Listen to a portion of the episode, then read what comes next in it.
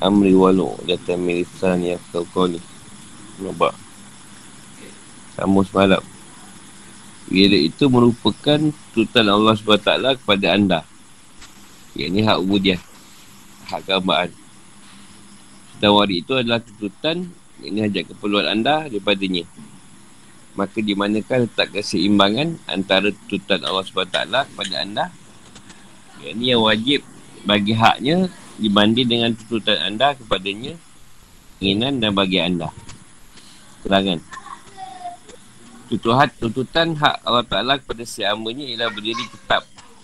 Yang tetap berada pada kehambaan Atau hak ubudiahnya. Sedang tuntutan hamba kepada hak Ta'ala ialah bagian Kepentingan dirinya. Ini kerana nafsu itu tidak meminta kecuali yang sudah sedia ada bagian untuknya jadi itu adalah ibarat sesuatu yang berlaku dengan usaha si hamba. Ini berupa ibadat yang lahir maupun yang batin. Dan warik itu pula ialah suatu perkara. Ini kuniaan yang datang dalam batin hamba. Berupa lataif. Kuniaan rasa-rasa had, rasa-rasa sir yang halus. Dan lembut yang jatuh menerpa ke dalam hati memancar daripada hadap kuts. Dan nur cahaya yang merupakan makanan hati yang dapat dirasai sendiri oleh orang yang mencapainya. Ini menyebabkan dadanya berasa lega dan lapar. Bintang yang bergema lapar dalam hatinya menjadi bulan. Dari bulan bertukar menjadi matahari yang sudah tentu cahayanya lebih terang menderang. Sehingga akhirnya apa yang tersembunyi, iaitu rahsia-rahsianya tercelah jelas. Dan apa yang batin terzahir membekas. Jadi wirid itu ialah yang datang daripada si hamba untuk hak Allah Ta'ala. Berupa beramalah dan ubudiah. Sedang warid itu ialah yang datang daripada hak subhanahu ta'ala untuk si hamba. Berupa kuniaan dan keramat. Wirid itu lebih utama dan dilakukan secara sungguh-sungguh oleh si hamba. Serta diberi perhatian membanding dengan warid berdasarkan dua perkara. Pertama, wirid itu hanya tertentu. Wirid itu hanya tertentu di dunia ini saja yang mana ia tidak akan terjadi kecuali di dalam dunia ini. Kedua, terputusnya wirid itu adalah kerana terputus di dunia. Dan hilang lenyapnya wirid, yang ini panaknya, adalah kerana hilang binasa dunia ini. Alangkah beruntungnya, si hamba itu memperbanyakkan wirid sebelum luput dan hilang. Kerana pertama, suka dicari ganti sesuatu yang sudah luput. Kedua, wirid itu adalah hak kul hak ta'ala daripada anda dan wirid itu juga adalah bagian anda daripadanya. Berdirinya anda, berdirinya anda pada setiap haknya yang ada pada anda dalam keadaan ubudiah atau kehambaan lebih baik dan wajar daripada meminta segala bahagian. Yang ini keperluan hajat anda dan berada bersama dengannya. Jadi bila anda telah tetap perbezaan wirid ke atas warid dengan itibar si hamba itu, maka yang menjadikan ia hina itu adalah akhir kesudahan kebodohan dan keterlaluan si hamba itu sendiri. Oleh itu, pergilah kepada diri anda dengan memperbanyakkan lagi mengajarkan amal kepada Tuhan anda. Siapa yang berdiri dengan penuh taat dan muamalah dengan syarat beradab sudah pasti tidak akan tidak terlindung dan tentu tersetelah, dan tentu tersingkap rasa yang gaib kepadanya. Kehijab dan terlindungnya yang gaib itu adalah kerana adanya yang aib. Jadi cacat celah dan suci daripada yang aib itu akan dibukakan untuk anda. Pintu segala yang aib.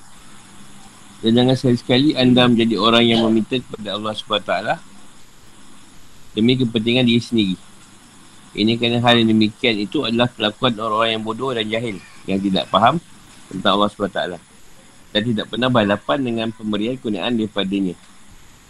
Abu Talib Al-Makir Allah berkata, mengekalkan wirid itu adalah kelakuan orang-orang mukmin dan perjalanan orang-orang abid hari ibadat iaitu menambahkan iman dan tanda yakin. Syekh Rasul Junaid Al-Baghdadi Allah berkata, ibadat orang-orang arif itu daripada mahkota di kepala setiap lain. Ada orang ternampak Lalu bila ditegur oleh orang itu dengan berkata Berada dalam kemudian Tapi masih saja mengundang Maka jawab si Si naik lagi Dan sepeda jangan sampai pada Allah Kan kami tinggal Kamu. Pada sekali dia masuk ke dalam kedai Dia akan bukan kira dia Jadi Kemudian barulah beliau kembali ke rumahnya. ada orang beliau dalam waktu tidur sebab belum dunia. Lalu dia berkata, apakah yang Allah tak lakukan kepada Tuhan? Jawab beliau terjadi segala isyarat, hilang lenyap panak. Segala ibarat, yang kata-kata, hancur binasa segala lukisan dan gambaran. Menjadi gaib segala ilmu dan tidak ada. Dan tidak beri manfaat kepada anda. Kecuali kamu rukuk setiap rakaat pada waktu, waktu sahur. Pernah kita dengar Aisyah Allah Wanha ditanya tentang amal Rasulullah SAW. Jawab beliau, amal Rasulullah SAW adalah siasa kekal. Yang si koma. Dalam suatu riwayat yang lain pula, Aisyah Allah Wanha berkata, bila baginda mengerjakan sesuatu amal, penuh yakin dan istiqomah. Yang ini tetap amalan dia. Ada juga tersebut dalam satu perkabaran yang masyur, iaitu sebagai amal pada Allah Ta'ala itu ialah siasa pegagannya istiqomah walaupun sedikit. Ada seorang kamil ini orang Arif berkata mendirikan ini mengamalkan wirid pada waktunya ketika memperolehnya itu adalah lazim kepada si orang yang sadik. Maka bila datang kepada satu arat atau yang wajib yang lazim melaluinya akan diperolehnya ta'in yang ini kejelas, penjelasan dan seumpamanya adalah bertujuan bertujuan supaya jangan kembali batal ini kerana malam dan siang itu sedia berganti. Dan seseruan waktu itu hanya untuk Allah SWT saja. Dan ini berarti tidak akan, tidak ada wajah, yang ini arah tertentu kecuali menurut apa yang sudah ditentukan. Jadi Allah menuntut pada kita, pada hamba supaya berdiri tetap dalam kehambaan. Sebab setiap kehambaan tu menuntut hak dia. Untuk hak untuk penyembahan pada Allah. Dan apa yang dibuat tadi sebenarnya ialah untuk kepentingan diri juga. Untuk diri kita juga kita buat tu. Sebab tu nafsu pada nafsu yang menuntut pada amal ni tadi memang ada bahagian dia. Yang siap ada kat kita. Ada nafsu yang untuk beramal.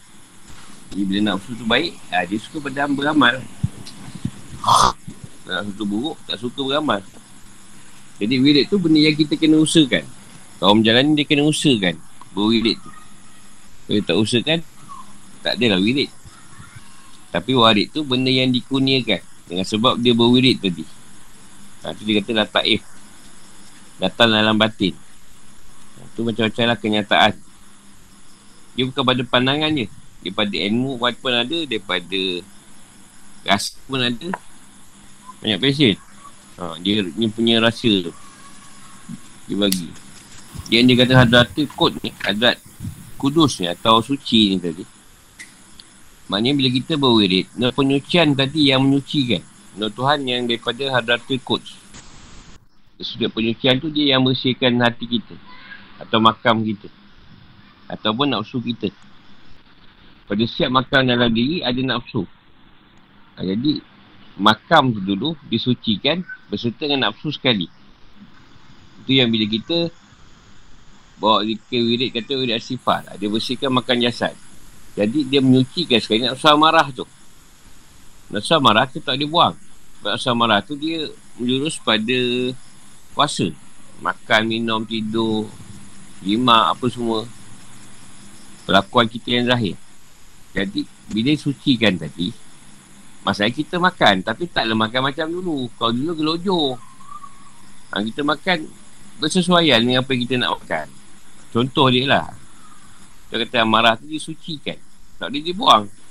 Lawamah disucikan. Kalau lawamah tu dibuang, tak ada dah kita kat dunia ni.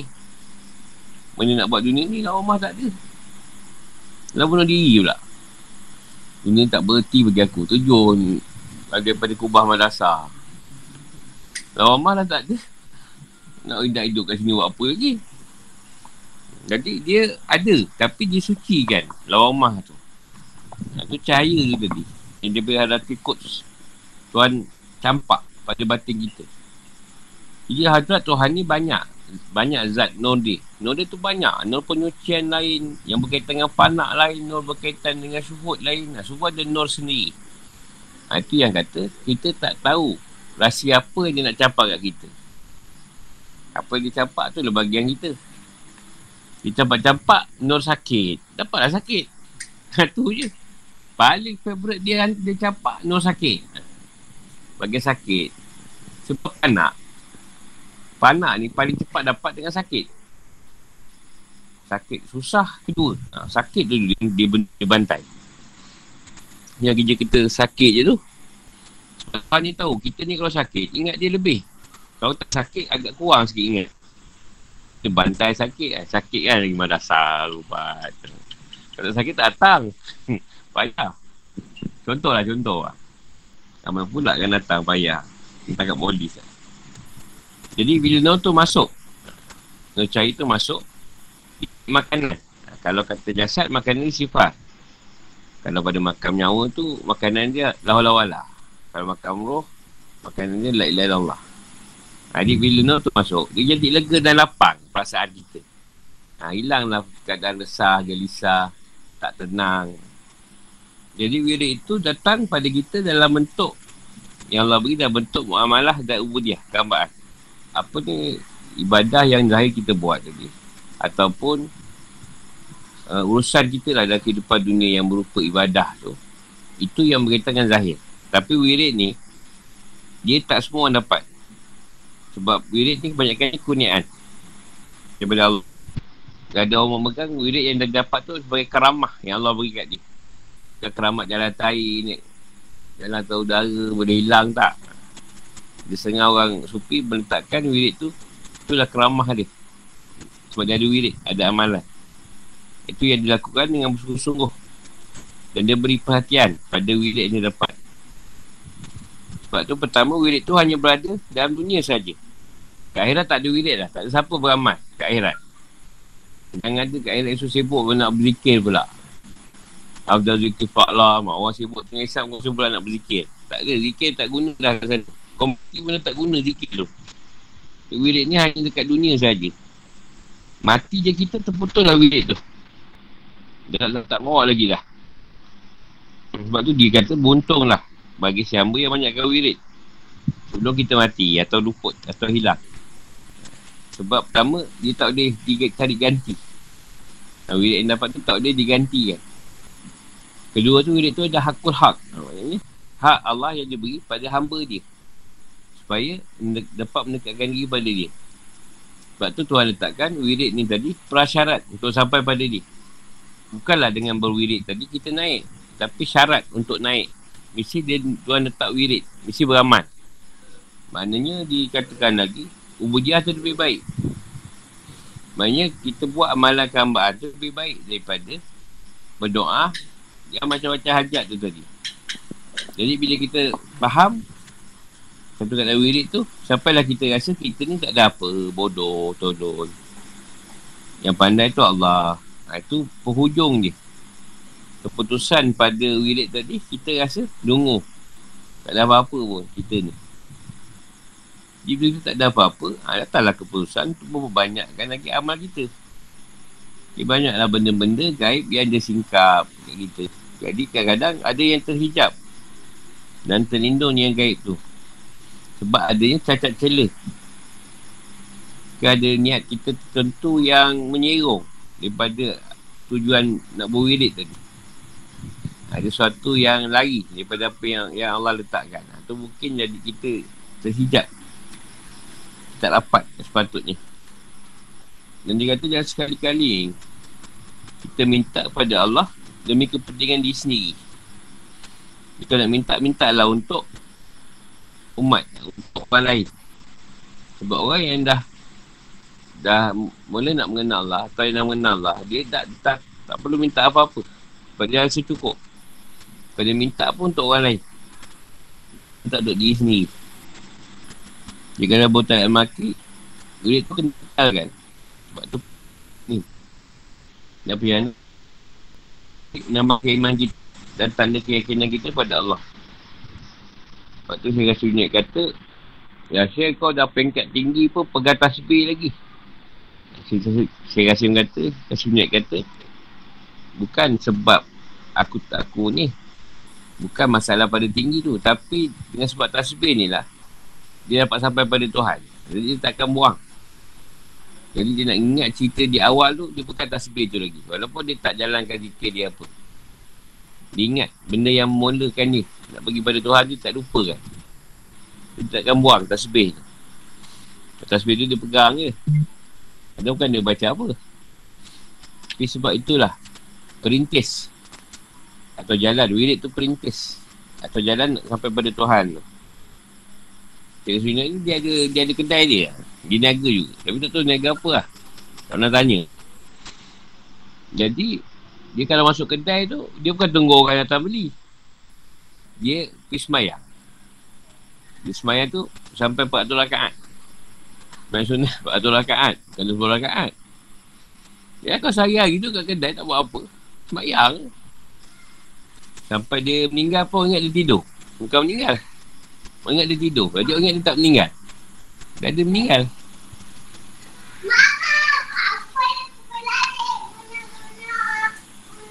Sampai orang tanya apa yang Tuhan lakukan pada Tuhan kata dia. Syekh Kasim ni lah. Dia, dia kata, bila terjadi segala isyarat, hilang lenyap. Panak dia. Bila dia panak, tak ada ibarat panak tu. Tak boleh di, dikata, digambarkan kata-kata. Panak tu macam mana. Aku binasa lukisan dan gambaran. Tak ada lukisan lagi dah. Tak ada gambaran lagi. Semua hilang. Ilmu pun tak ada pada dia. Kan tidak ada perkara yang tidak beri manfaat pada kalau dapat perkara panak tu lah. Sekali kamu rokok setiap rakat pada waktu suhur. Maksudnya setiap kali semalam tu semayang. Sampai lah waktu sahur, waktu sahur tu. Kerana Aisyah pun jelaskan Rasulullah ni amalan dia dia bukan jenis hari ni buat so tak buat Dosa buat Solat tak buat ha, Dia bukan Memang setiap buat Dan dia kalau buat satu tu Keyakinan Rasa koma Itu kata saya lah Lepas tu dia kata Biar amalan tu sedikit Tapi dapat diisi koma kan Dapat dia kekalkan Jadi kata Wah Arif ni tadi Menjalankan wirid tu Atau beramal wirid ni tadi adalah suatu perkara yang yang mesti ada pada orang yang suadik, orang yang benar. Atau orang yang soleh. Dan setiap perkara daripada wirid tadi akan dia perolehi penjelasan daripada Allah. Jadi setiap kenyataan pada wirid tadi akan ada. Supaya dikuatiri perkara yang dia buat tu kalau tak ada penjelasan dikuatiri wirid tu jadi batal. Batal tu maknanya batal ni kebanyakannya amalan jadi batal sebab kita buat buat celah-celup lah. Dia beri amalan tak buat. Jadi, jadi lama-lama bila nak buat balik dia dah jadi macam dah berdebu lah. Amalan wirid tu. Kalau kita ni wirid tiga barang lah. Sawak sifat ikullah satu wirid. Tanya lagi wirid tu apa. Ni kerana kata dia malam nasyang tu bersilih ganti. Dan waktu tu ni untuk Allah saja. Ni siang atau malam dia kalau tersebut dan tidak lekang. Dia menghadap pada wajah Allah. Rasulullah ni wajah tu. Dan dia mengikutlah apa yang sudah tentukan. Kalau guru dia ke, share dia ke, atau tuan suruh dia buat amalan tu, dia akan bawa, dia tak bawa lagi. Datangnya pertolongan daripada Allah SWT adalah sesuai menurut persiapan seseorang. Dan terbitnya nur cahaya ilahi sesuai pula menurut bersihnya atau jernihnya hati daripada segala kekerohan. Keterangan setiap bantuan daripada Allah SWT sama ada di dunia maupun di akhirat itu adalah sesuai menurut persiapan anda dan segala amal yang soleh. Maknanya siap Tuhan dia atas pada kita menurut apa yang kita persiapkan. Kalau sedikit, sedikit lah. Orang dia. Kalau banyak lah. Kalau dia tak nak, tak nak hitung banyak sikit pun dia belum salah pada Tuhan. Percaya yang Tuhan beri tu pun sesuai menurut apa yang kita buat. Kita buat macam tu, macam tu lah. Cari yang sampai. Buat banyak-banyak lah. Tapi pun pada niat kita juga. Dalam berwirid tu lah. Dalam beramal. Beramal lah untuk duniamu seolah-olah engkau hidup selama-lamanya. Dan beramal lah untuk akhiratmu seolah-olah engkau mati pada hari esok. Ini kerana terbitnya kecemerlangan nur cahaya yakin itu adalah sesuai menurut keheningan dan jernihnya rasa-rasa sir daripada kekerohan hati yang berupa hawa nafsu dan terikat dengan pengaruh cekaman alam benda yang akhir dan keinginan yang kuat kepada bekal-bekal makhluk yang asar bahkan keheningan dan kejenahan rasa-rasa sir itu adalah sekira-kira terpelihara daripada segala kekerohan iaitu dengan meninggalkan takbir dan ikhtiar sendiri. Jadi sebab itulah Nafilah kata orang yang lalai dalam tauhidnya bila pagi hari ia selalu memikirkan apa yang akan dilakukan pada hari itu. Sedang orang yang sempurna akan tauhidnya setiasa memikirkan apa yang akan dilakukan oleh Allah Ta'ala terhadap dirinya pada hari itu. Jadi terbitnya kecemerlangan Nur ni tadi atau keyakinan kita sesuai dengan apa yang Allah bagi. Dan Nur ni datang pada kita atas dasar supaya dapat kita singkirkan atau dapat kita kurangkan atau dapat dijenihkan supaya tidak terikat dengan makhluk atau alam dunia ni. Dan tidak terikat pada bekal-bekal makhluk. Asyik ingat benda dulu benda dulu. Balik-balik cerita kenangan dulu lah apalah orang buat salah kat kita lah semua kita nak ingat ah, tu bekas bila berlaku ah tu cekaman yang nyata bila teringat kenangan-kenangan dulu ah tu bersih. Ingatlah kenangan-kenangan tu ni lah orang ni tak suka orang tu lah apalah ni lah tu lah. Banyak sangat lah dia punya ni. Dia punya bekas-bekas tu. Ha, bekas-bekas tu yang tak dapat dibuang. Ha, tu yang nur tu, nur keyakinan tu payah nak masuk. Dia balik-balik ni. Dia tak ada si komah. Dia ni dia lemah. Ha, lemah dia punya ni. Dia banyak masuk macam-macam gangguan kita dapat menetapkan keyakinan ni tu. Ini okey, pagi okey, petang baru. Dan bila rahsia-rahsia pada kita tu, rahsia-rahsia tu dah makin baik. Ini kita pelihara. Daripada masalah-masalah yang berkaitan dengan urusan kita dan usaha kita. Waktu dia sebut orang lain dan tauhid ni tadi. Dia pagi hari, dia mikirkan apa dia nak buat hari tu. Sebab dia fikir apa yang Allah nak bagi kat dia hari tu. Bukan dia fikir apa dia nak buat. Lepas tu bila kita nak lalai, jangan fikir apa yang kita akan buat. Tapi fikir apa yang Allah Ta'ala nak bagi kita hari ni. Kata Abdul Wahid bin Zaid. Dan Allah berkata, pintu Allah Ta'ala itu amat besar. Dan boleh sirihat orang abid dan surga dunia. Jadi, satu peringkat, Allah buka kan pintu dia pada kita. Ha, itu, kita dapat istirahat daripada kat daun wirid tu tadi. Bukanlah berhenti wirid. Wirid kita tu taklah semacam dulu. Kita dah boleh tentukan wirid kita tu macam mana kita nak buat. Ha, itu pada peringkat muka syafah. Siapa Umar Abdul Aziz adalah berkata, ini aku tidak merasa senang. Merasakan kesenangan kecuali tetap berlakunya ketentuan takdir. Maksudnya Umar Abdul Aziz merasa senang dengan apa yang berlaku. Sebab dia nampak tak ada Tuhan pada semua perkara. Bukan tak ada Tuhan. Tak ada pertelingkahan pada dia. Kalau kau orang gaduh pun dah tak ada Tuhan nak kau bergaduh. Apa ada masalah? Diselesaikan je lah. Diselesaikan pun tak ada Tuhan juga sudah selesaikan. Syekh Abu Majian dari Allah berkata, usahakanlah dengan sungguh-sungguh bila dapat. Supaya hati anda setiap pagi dan petang akan menyerahkan bulat-bulat kepada Tuhan anda. Mudah-mudahan dia akan melihat ke arah anda. Lalu dia memberi anda rahmat. Dia buat berjalan tu sungguh-sungguh lah bila nak nak jalankan tauhid tu supaya jangan lalai ha, kena pegang setiap perkara pagi dan petang tu pegang sebab dia sebut pagi dan petang sebab waktu siang waktu siang ni orang keluar bekerja keluar, keluar buat macam-macam jadi tauhid banyak diganggu ketika siang. Pagi dengan petang dia kacau. Lain tak ada malam jarang. Tauhid diganggu sebab dah lepak kat rumah. Siang ni banyak banyak mengganggu. Melalai kita dari segi tauhid. Tidak ada sebab si hamba itu melakukan maksiat. Tidak juga untuk meninggalkan taat. Dan tidak ada sebab kurangi adab dan sunat. Tapi jika berlaku kekurangan halnya itu adalah kerana kuasa Allah SWT yang tidak boleh ditolak oleh si hamba. Jadi kalau berlaku, berlaku satu perkara tadi. Ataupun kita kurang dapat hal. Tak ada alamat ke, tak ada kenyataan ke. Bukan masalah pun sebenarnya. Janganlah fikir sebab kau buat maksiat ke, kau tak ada kenyataan ke, sebab kau tak taat ke, sebab kau kurang adab ke, sebab kau tak buat sunat ke, tak ada. Fikir yang macam tu, Tuhan nak bagi, bagilah. Kenyataan, tak bagi pun tidak apa. Ha, itu yang kita nak pegang.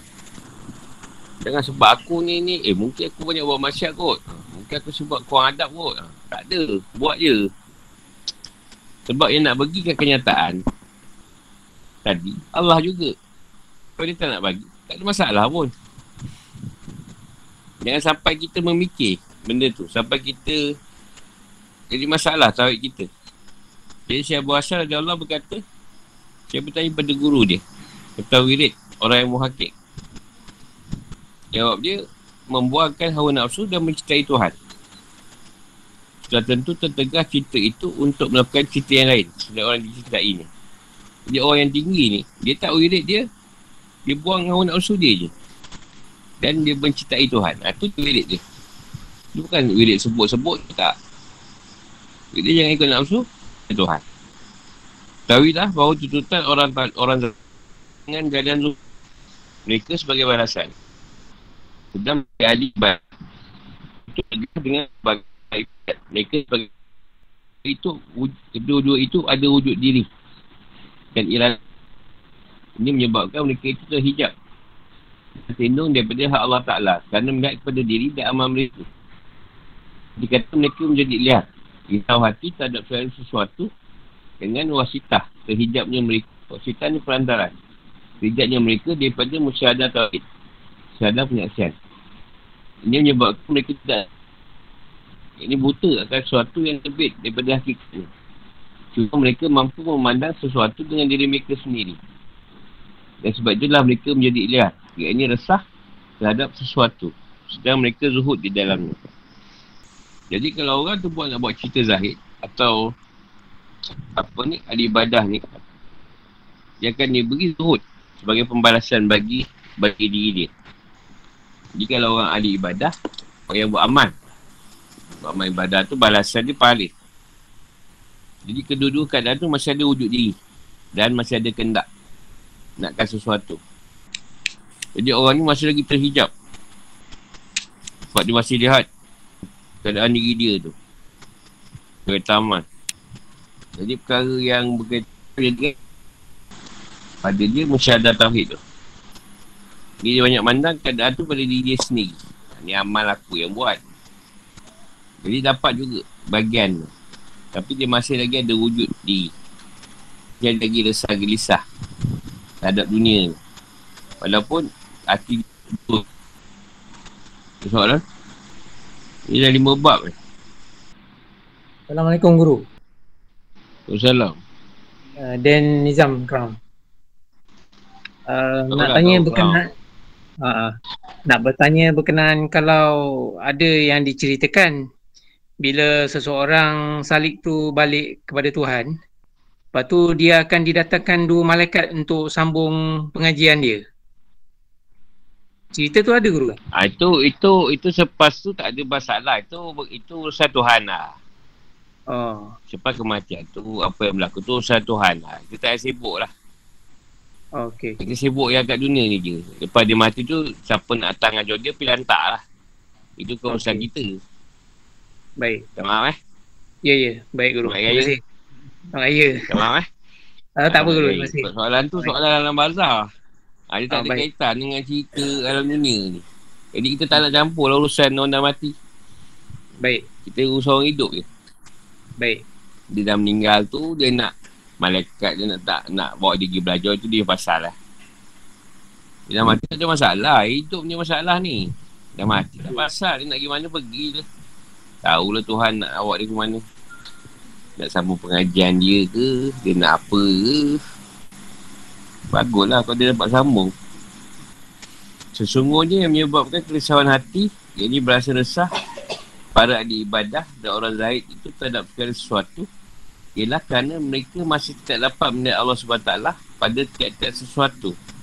Tapi seandainya mereka dapat melihatnya dalam setiap sesuatu, pasti mereka tidak akan merasa risau terhadap segala sesuatu.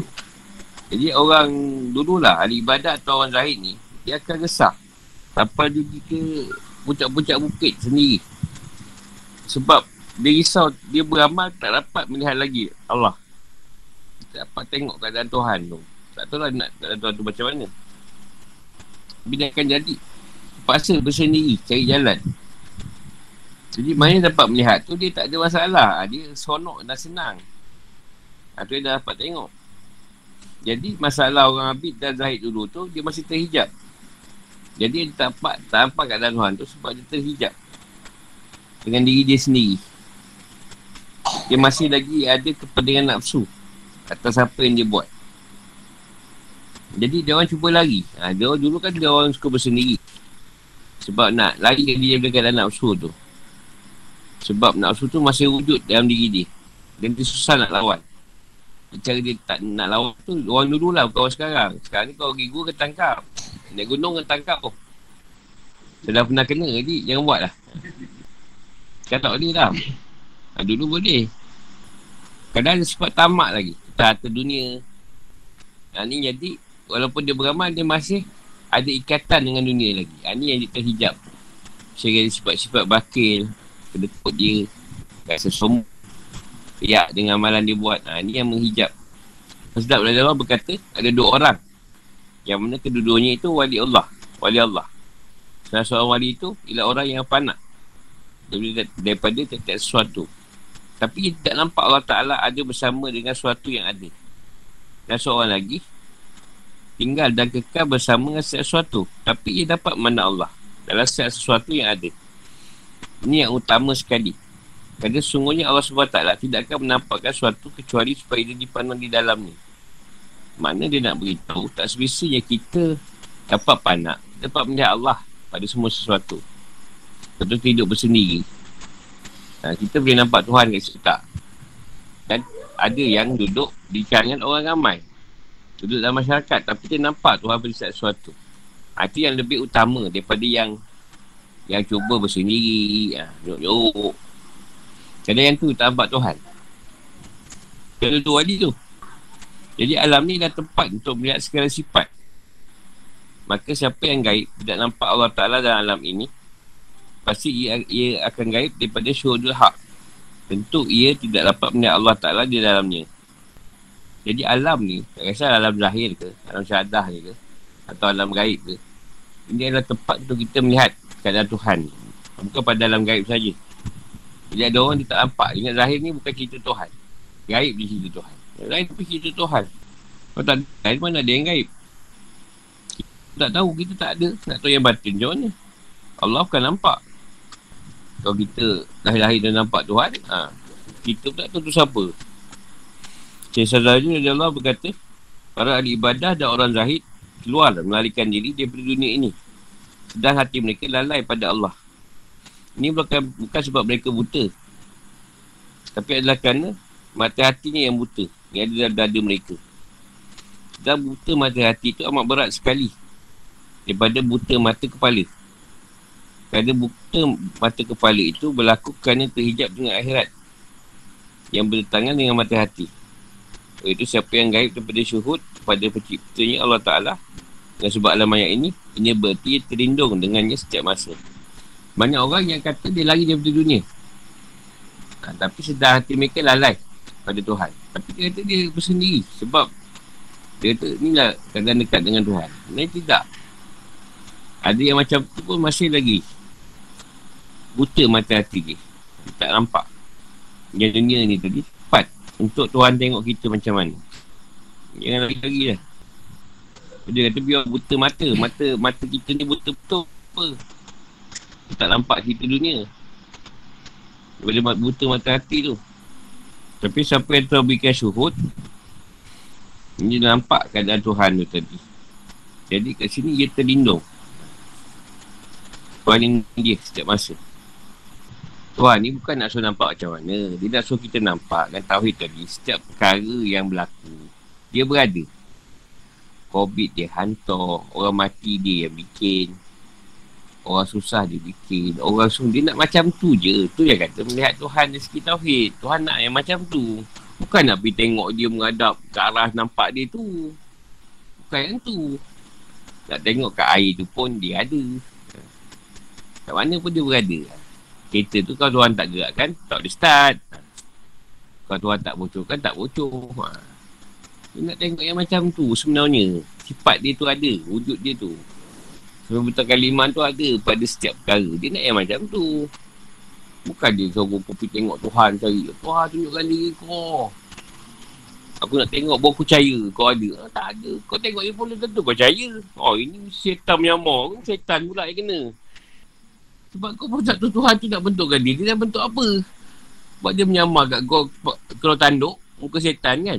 Punya aku semua setan sama ni. Eh kau tak tak ada setan. Tak ada rupa Tuhan. Tak ada rupa setan.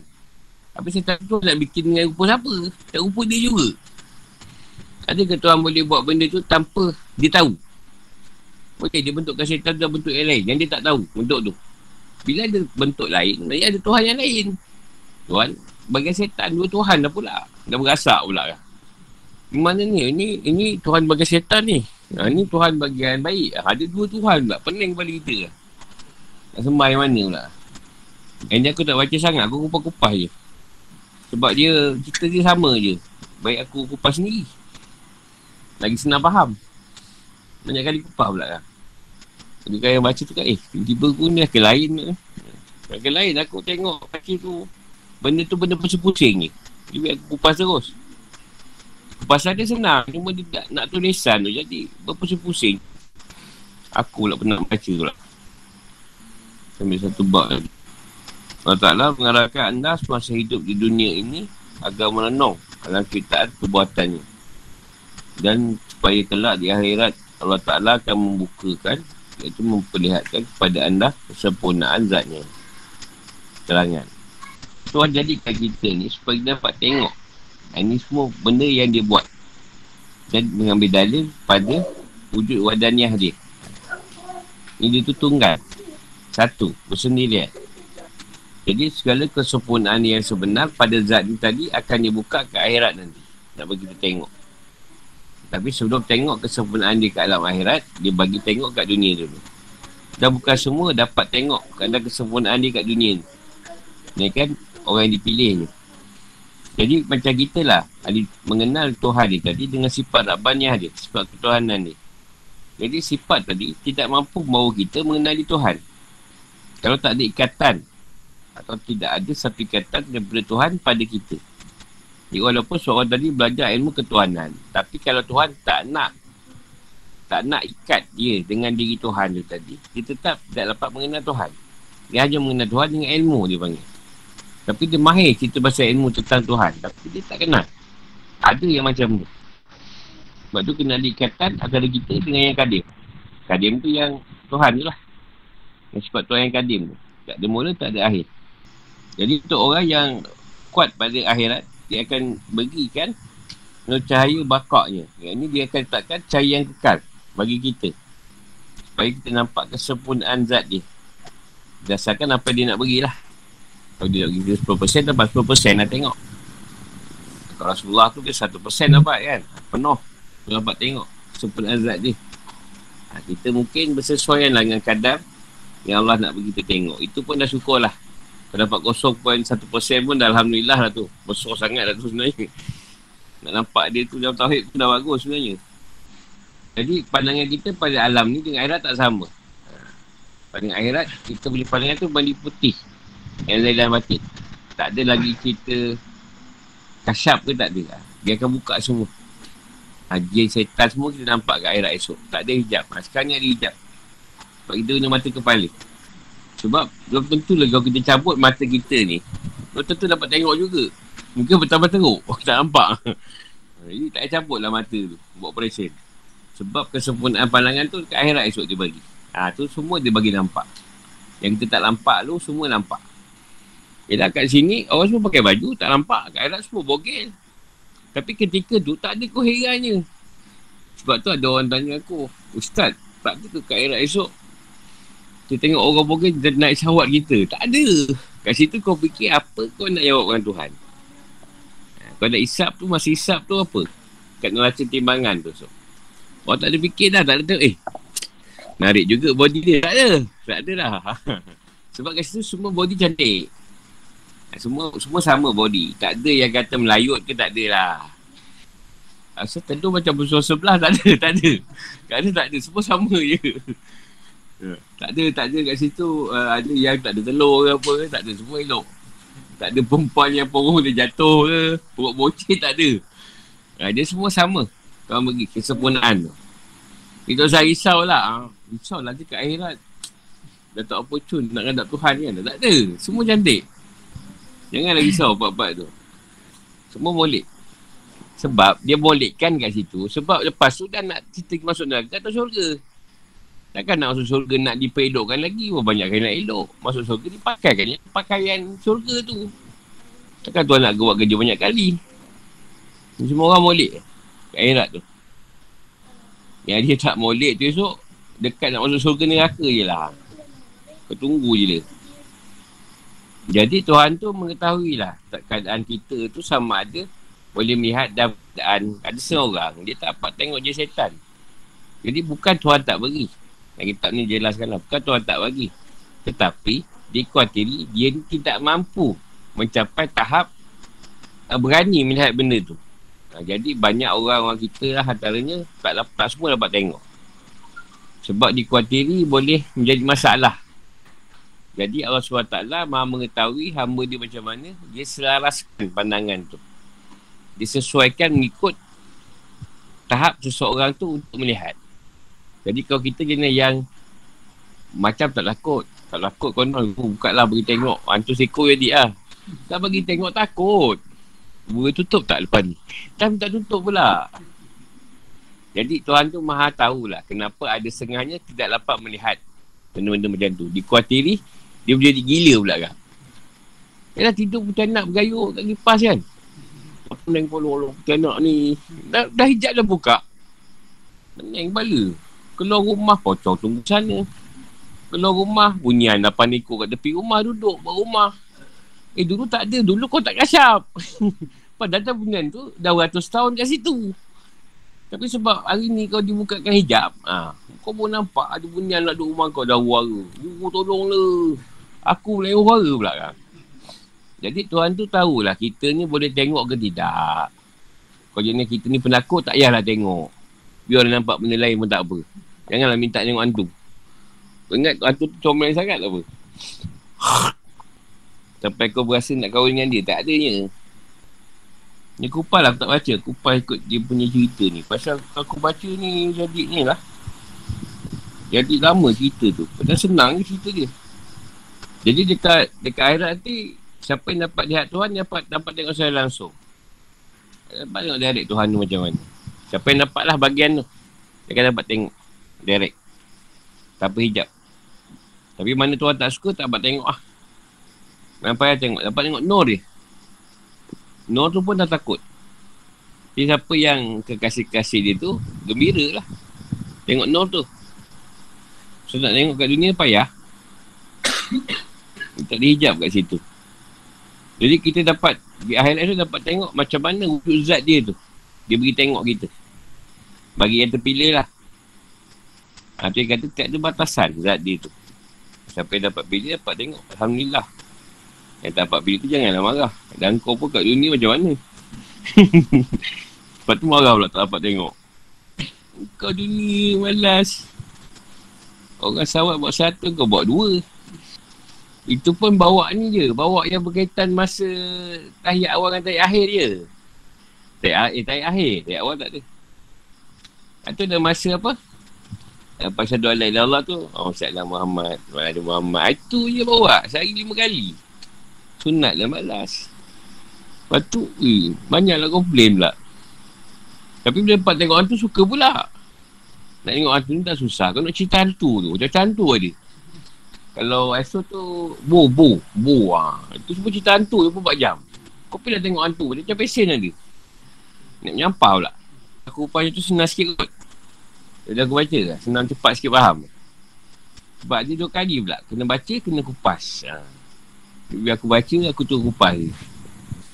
Ada soalan? Assalamualaikum Guru. Assalamualaikum. Hmm, saya nak tanya, kalau macam kita orang biasa, um, uh, memang kita mandang, uh, macam Guru cakap tadi, kita kena pandang semua yang berlaku tu Allah Ta'ala pada kita pandang kepada dia.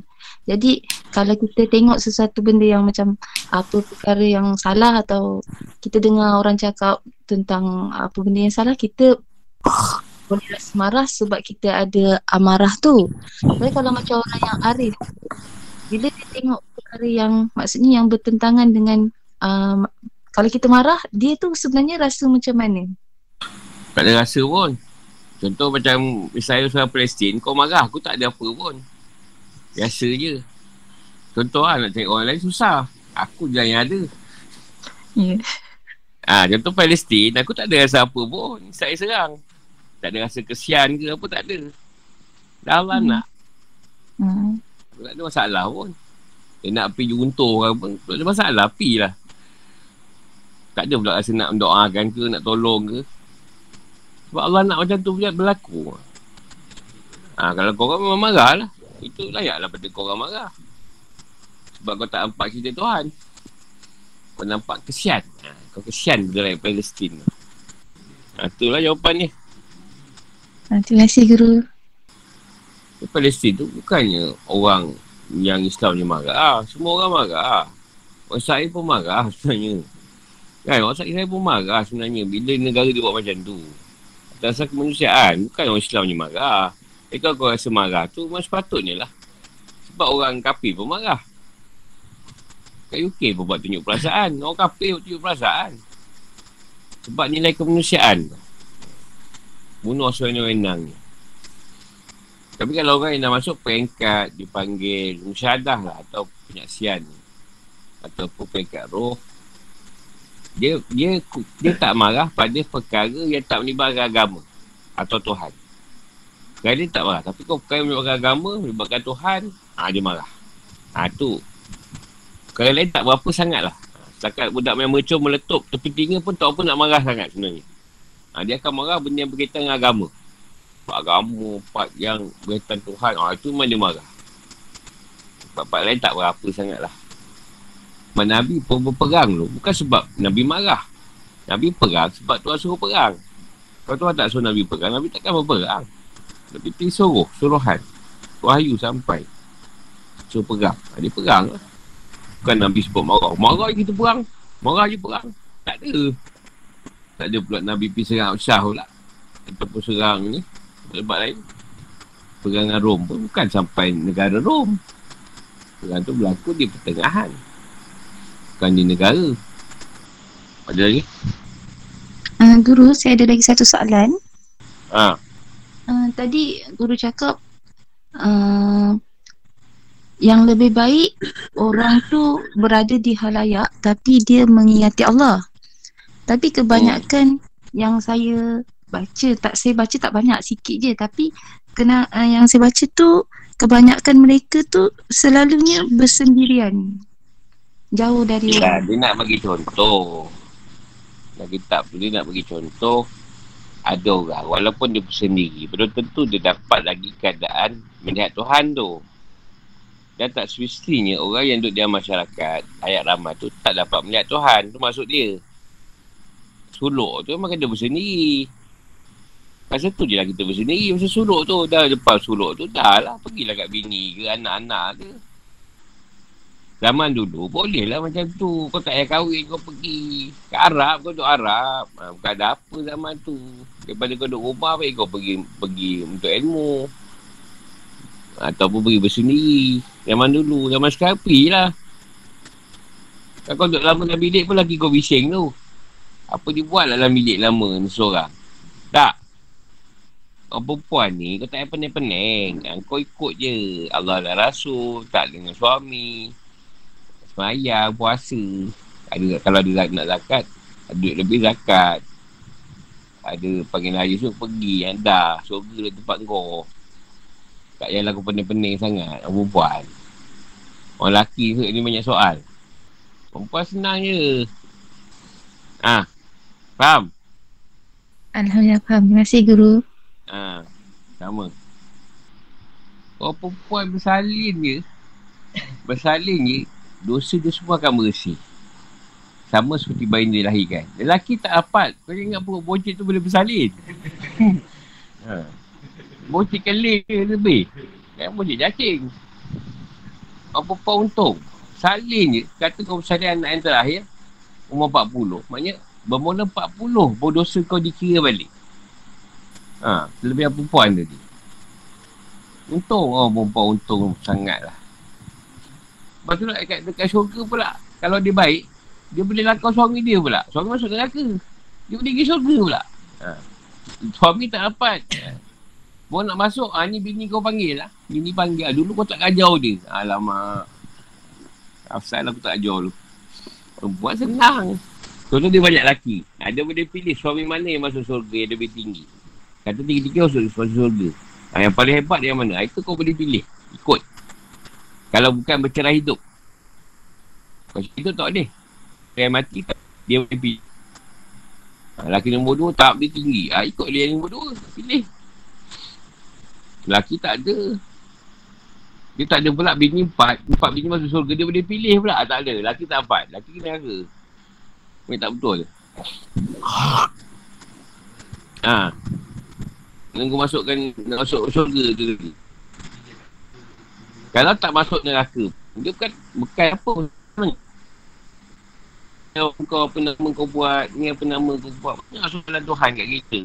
Bukan tak. Kau perempuan asal dia dah jahat masuk di neraka neraka terus.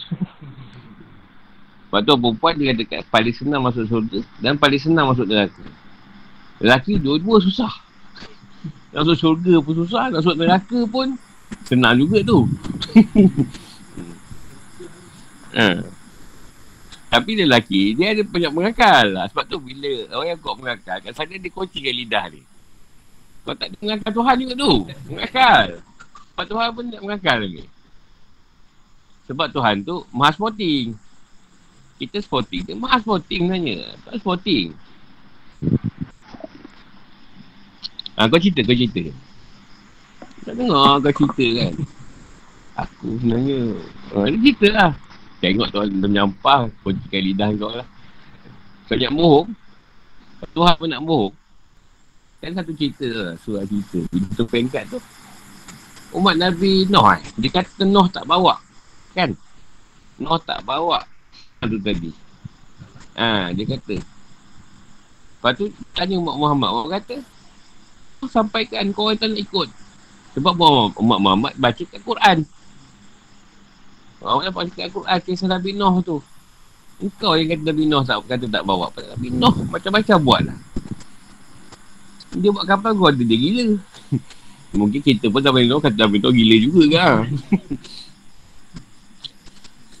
Apa ke gila Noh ni buat kapal atas bukit ni. Dia faham? Jadi sebenarnya memang kita perlu bersendirian. Tapi dalam proses suluk lah. Kita bersih dengan Tuhan. Selesai bersuluk, kita kembali kepada keadaan ramai orang balik. Sebab tanggungjawab. Cuma dia nak cerita tadi, ada orang yang bersendiri, dia fikir dengan cara bersendiri tadi, boleh melihat Tuhan. Padahal cara bersih tu belum tentu lagi boleh lihat Tuhan. Sebab itu semua perkara bergantung pada Tuhan juga. Dia nak bagi ke tidak. Itu masalah kat Tuhan. Kalau masalah kat kita senang. Masalah sekarang Tuhan nak beri kita ke tidak. Jadi kita orang kita berusaha. Ha. Ilmu, beramal, buat irit. Itu je lah tugas kita. Sebab kita pun tak tahu nak bagi macam mana. Ada lagi ni. Soalan ni. Yang lebih mencabar ni. Tak apa Dia Berapa minit Wah ini meningkat lah 47 orang. Okey tak ada apa. Sama malam esok lah insyaAllah. Assalamualaikum